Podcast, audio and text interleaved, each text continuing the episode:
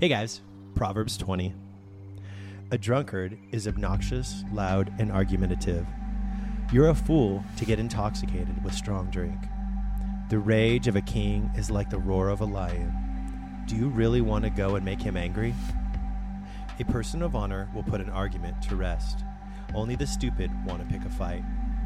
If you're too lazy to plant seed, it's too bad when you have no harvest on which to feed. A man of deep understanding will give good advice, drawing it out from the well within. Many will tell you they're your loyal friends, but who can find one who is truly trustworthy? The lovers of God will walk in integrity, and their children are fortunate to have godly parents as their examples. A righteous king sits on his judgment seat. He scatters evil away from his kingdom by his wise discernment. Which one of us can truly say, I am free from sin in my life, for my heart is clean and pure? Mark it down. God hates when you demonstrate a double standard one for them and one for you. All children show what they're really like by how they act. You can discern their character whether they are pure or perverse. Lovers of God have been given eyes to see and ears to hear from God. If you spend all your time sleeping, you'll grow poor. So wake up, sleepyhead. Don't sleep on the job. And then there will be plenty of food on your table. The buyer says, as he haggles over the price, That's junk. It's worthless. Then he goes out and brags, Look at the great bargain I got. You may have an abundance of wealth, piles of gold and jewels, but there is something of far greater worth speaking revelation words of knowledge.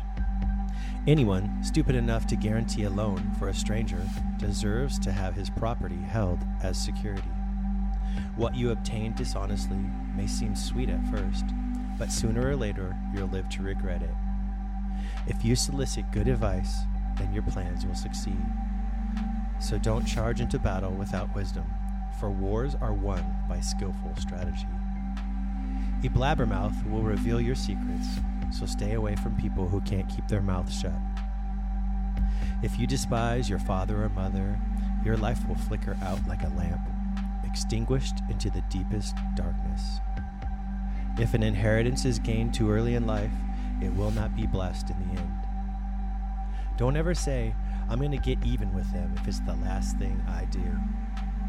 Wrap God's grace around your heart, and He will be the one to vindicate you. The Lord hates double standards. That's hypocrisy at its worst. It is the Lord who directs your life, for each step you take is ordained by God to bring you closer to your destiny. So much of your life then remains a mystery.